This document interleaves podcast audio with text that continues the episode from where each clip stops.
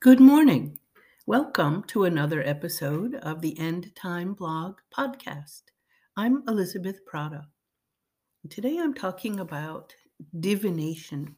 It's everywhere, really.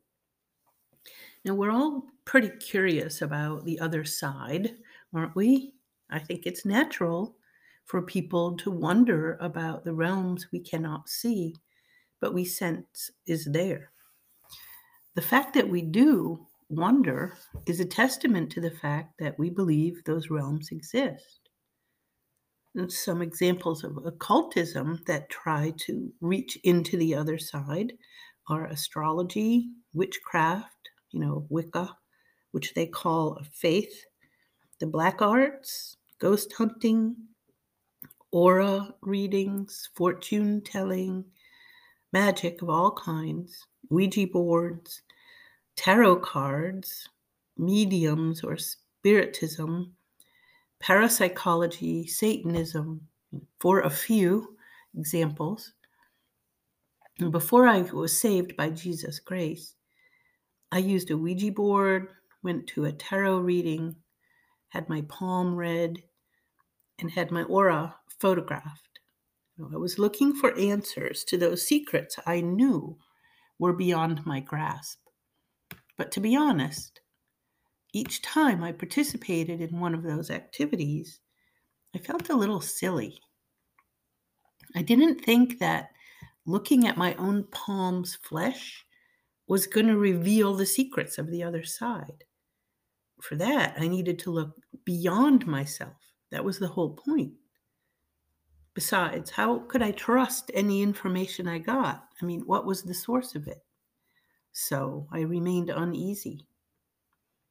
When I was born again, the messages from the other side became clear because Jesus sends the Holy Spirit to indwell us and guide us into truth.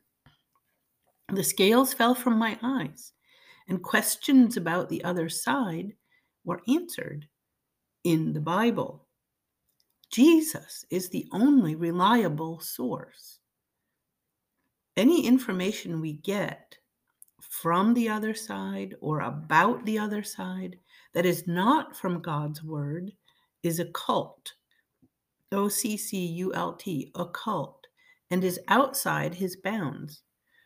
Therefore, it's bad for us. The Bible condemns such activity in the strongest possible terms. Verses in both the New and Old Testament call divination an abomination. Exposing your children or yourself to realms that God condemned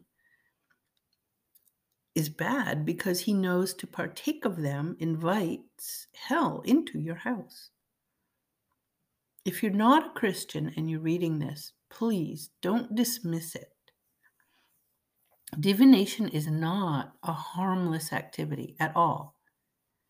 As a parent, if your daughter came home with tarot cards and books on palm reading, do you say, Oh, good, I hope she makes a career out of it? Do you say, What a relief, such a wholesome activity? You probably don't say those things because in your heart, you know that the uneasiness you feel is there for a reason. Kids who get sucked up into occult activity rarely come out the other side without experiencing a downward spiral first.